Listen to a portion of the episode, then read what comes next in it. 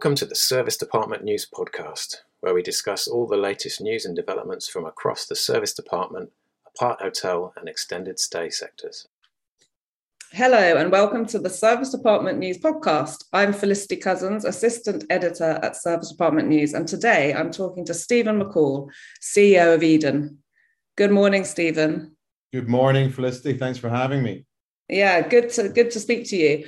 Um, I'm going to be talking to you about Locke and Cove mostly. Um, I know you also have SACO under the Edyn umbrella, um, which is worldwide, but Lock and Cove are European based at the moment, aren't they? Yeah, those are our two core growth brands. SACO is still an important part of the business, but most of our growth is through these two brands. And why do you think I saw your Q1 results, your performance was really strong for the mid and long stay sector? Why do you think that sector's doing so well at the moment? And is it anything to do with the pandemic? Well, there's a whole host of reasons. Some of them are, are fairly obvious, some of them are a bit more profound around traveller behaviour. But it's worth pointing out, I think, to start with that before COVID, uh, the extended stay sector, which is a bit of a catch-all, but let's just use that term for convenience, was the fastest growing segment of hospitality. So, like so many aspects of our life, you know, COVID has accelerated changes that were already kind of becoming apparent, or at least evolutionary. Um, but you can add a bunch of stuff to that, I suppose. I mean, guests, particularly during the pandemic, were looking for security and autonomy, and certainly a pure serviced apartment model like our Cove brand um, has less common areas, so there's therefore less mixing mm-hmm. of people. I mean, that was basic kind of hygiene factor back then. Um, and I think the flexibility and adaptability of both serviced apartments and apart hotels um, was a major strength, both from a guest perspective. So you know that kind of um, that kind of choice, that autonomy, ability to look after yourself, but also from an economic and business model perspective, extended stay generally has much higher operating margins than a lower cost base. So um, as as everybody had to drop our rates, and let's not forget the extended stay sector did well, but it was still a tough time, right? So as everybody yeah, had to drop the rates, hotels became got much closer to to falling below that marginal cost level that you have to cover to stay open. Mm. And so, aside from government regulations, many more extended stay um, uh, providers could stay open economically during the pandemic than, than a traditional hotel, particularly international hotels, as you can imagine. So, there was some fairly obvious stuff there. And I guess our ability to pivot into leisure, corporate demand almost disappeared during the pandemic. Mm. Um, and so we did something that we were kind of planning on longer term, but we went deeper and harder than we'd originally anticipated. And we opened um, a lot of our channels to leisure business. Uh, and it was lucky, I guess, that we'd introduced Cove, which is a far more consumer friendly serviced apartment product. Traditional serviced apartment products are pretty functional and transactional, to be honest. Well, that's what I was going to say. I was going to say it's quite a disruptive brand in that sense, isn't it? Because you've you've gone from like quite traditional to really lifestyle boutique and like kind of on trend.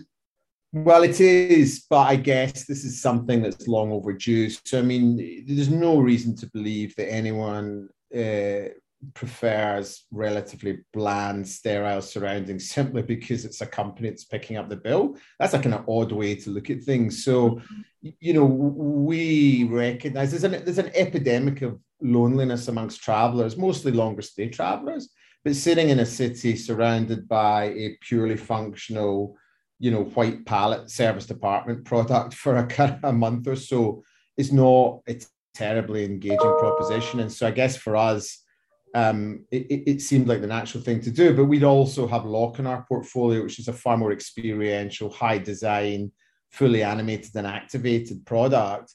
And we've seen the appeal of that brand not just to um, independent and leisure travelers, but also to corporate travelers. So it's a universal need. You know, the search for beauty and aesthetics and experience is not a trivial pursuit i always say. Yeah. and and you know there's no need what no need to to suffer it if you're just because you're on a corporate dollar. So yes it's disruptive in that sense but i guess a bit overdue. So so we we did manage to pivot quite significantly towards leisure with both brands but what that did for us, and this is the more interesting point, I guess, was it it started to change our business model from extended stay predominantly corporate into what we refer to now as a hybrid platform. And you probably heard that yeah. term increasingly recently. It's become a bit of a buzzword.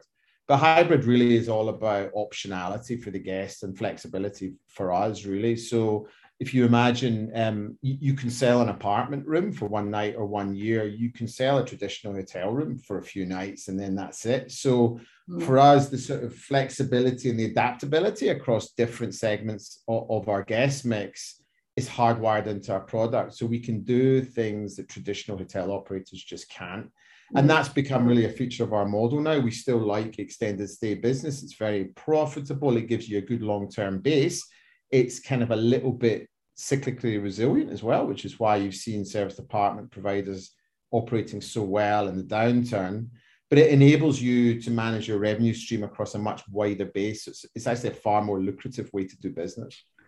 Yeah, no, absolutely. I can see that. And and I guess when you're looking for your where you're putting your new properties, um, and you're looking for the buildings, they've obviously got to be of a certain um, size and structure to, to incorporate the size of the apartments. Um, at the moment, you've focused like on Europe, and for Cove, you've gone into um, is it the Netherlands and, and just the UK so far?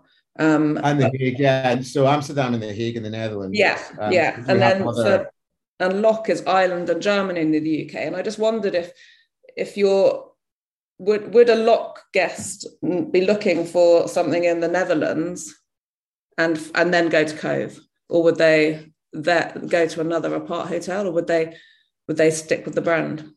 The brand. Wow.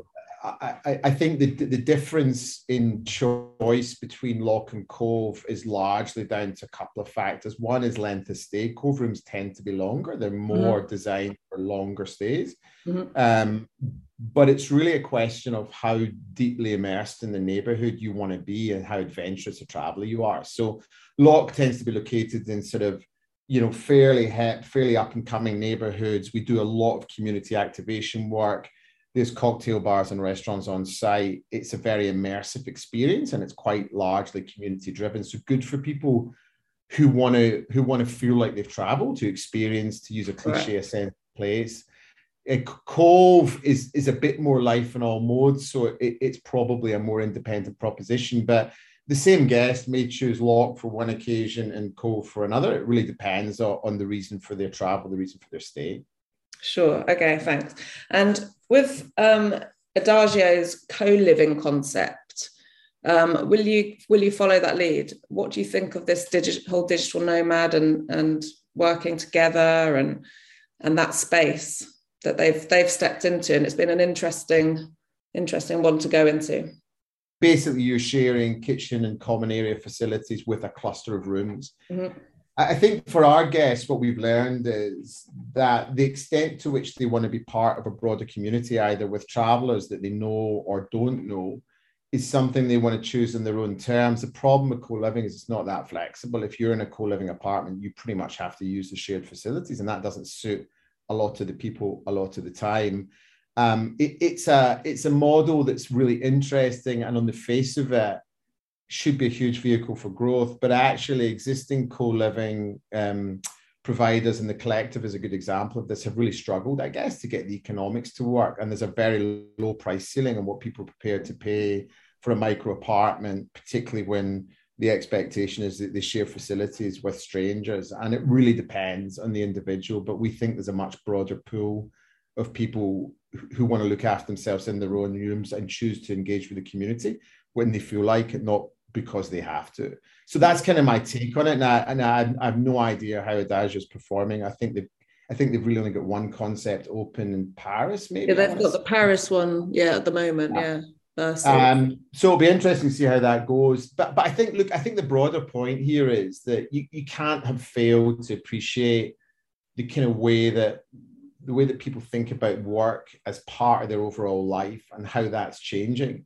And I think that's quite a profound issue for hotels to get their heads around because hotel hotels have always been hardwired to a very specific sense of stay, right? Like so you are a business travel, you will stay in a business hotel You're a leisure traveler, go to a resort with your family, or you maybe your luxury, maybe your mid-scale, but that's kind of you have to push yourself into these narrow segments. But that's not really the way people are. You know, one day you might want to do something extravagant and luxurious. The next day you might want to be a little bit, you know, a, more immersed in a neighborhood that most people have never heard of. So. Mm.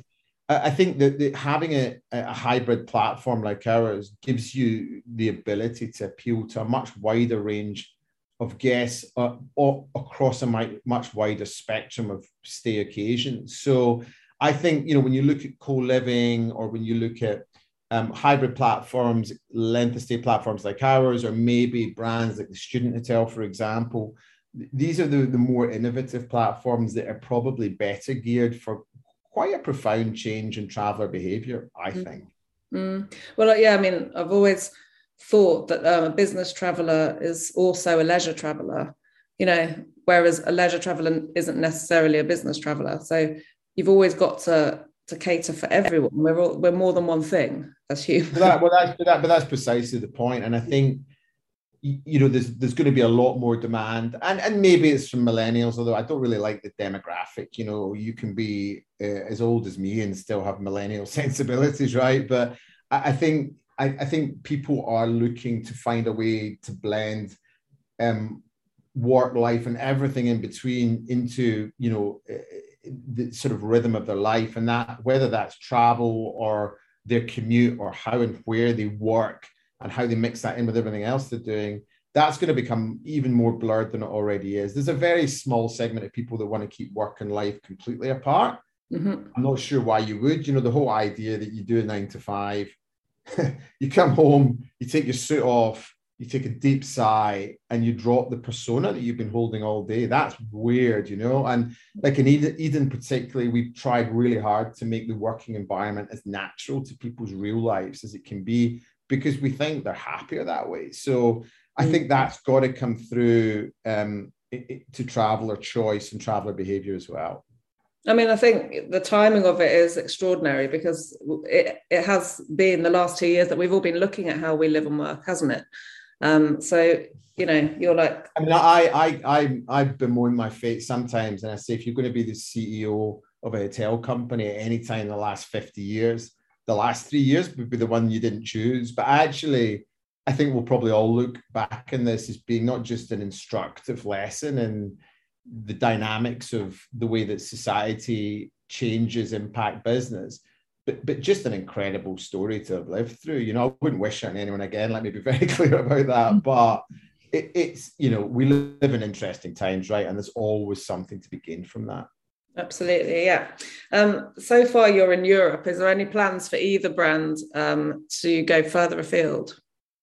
I, do, I mean, I don't think so at this stage. Our our growth strategy is to put our brands into European gateway cities, um, and we're continuing on that road. And we have a number of developments across European cities in the pipeline just now and under construction. My, my very basic principle is that you know you probably want to exhaust your local opportunities, and by local I mean you know UK and Europe mm-hmm. before you start going intercontinental. But there's a deeper issue as well. We are, sadly, in my view, moving into a world that is less connected and less global than it was before. But I think what will happen is you'll see less intercontinental travel and a lot more sort of lo- local, regional, cross-border travel. And so for us, that, that's good. Right. Um, um, it, it, it's sad to see the world sort of retrenching a little bit, but but those are sort of geopolitical and trends that I can't influence. So I think for now we've got plenty of room for growth still in Europe before we think about um, the US or Asia um, or North America or Asia. But but certainly it might be something we consider in the future. Okay, and can you give us any hints about what's in the pipeline? Which which um, European countries you're looking at? No, not really. Uh, largely because uh, we have at least three of our deals are currently in exclusivity and it's never done until it's done. Oh, yeah, but, you know, we're we are under construction in Lisbon and we'll open in Berlin towards the end of this year. Um, and you know, we have a number of other acquisitions that we haven't announced yet, but we've been right. pretty busy, uh, uh quite busy during COVID actually. So Um, but as these deals close and as we you know dotted the i's and crossed the t's, then we'll make some announcements at that time. But it's Brilliant. lots of exciting stuff.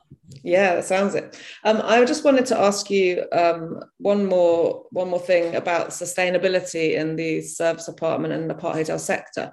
Um, it's it's probably easier to be more sustainable than the hotel model, perhaps, because you don't have so many communal areas, although you do now, because we do have communal areas. So, um, what what are your thoughts on how the sector can kind of take the reins on this? Because it's not something that's going to go away; it's going to be a more and more pressing question. Yeah, look, I think um, relative to traditional hotels, then yes, it is a more sustainable footprint. Um, we don't uh, clean the rooms every day. Um, so there's less waste from that perspective. People live with us a little bit longer, so there's less impact in the overall environment, the surrounding neighborhood. We don't do large buffet breakfasts, which result in a huge amount of waste. That's true. But I think, uh, and actually, the, the, the, core to sustainability is we, we think people will travel probably less frequently, but for longer. And so that's ideal for a product like ours but I don't think anybody in the hotel industry, including us, would jump up and down right now and say we are paragons of best practice. I mean, Edyn's a young business, and so we're early in the journey and we have a sustainability strategy. But right now, we're still in measurement mode, and I'm kind of reluctant to release any targets around energy, around waste, around water, or sort of broader social impact until we're absolutely clear that we know what it means and that we can get there. There's a huge amount of greenwashing, I think, out, out in the sort of broader business community and quite a backlash against it, particularly recently with mm. fund managers, you know, deciding to, to, to be fairly aggressive in the way that they respond to companies who tell a, to, a story that isn't true. So, look, I, I, I've got a lot to do internally, and we have a very active internal community in Edyn who will hold me to account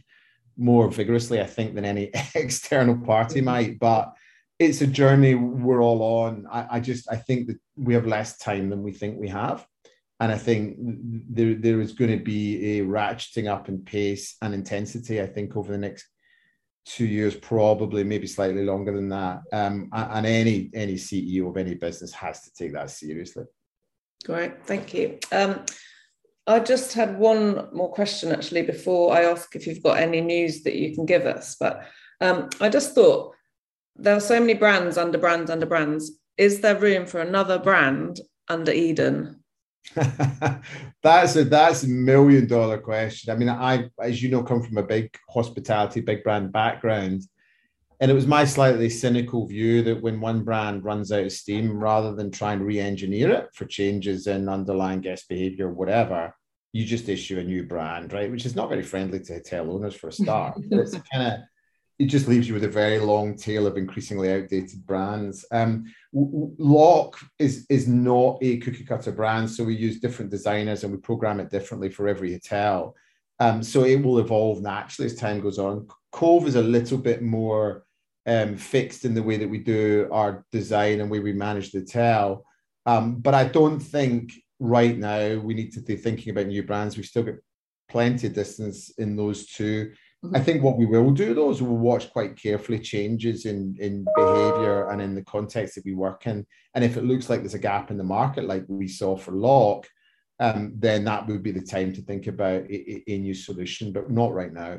Okay, thank you. Thanks for that. Um, is there anything else you'd like to add, Stephen? I think we've covered it. I hope, for us It was a bit of a whirlwind. I hope that was okay. Yeah, it was fantastic. Thank you. Thanks for listening to the Serviced Apartment News Podcast.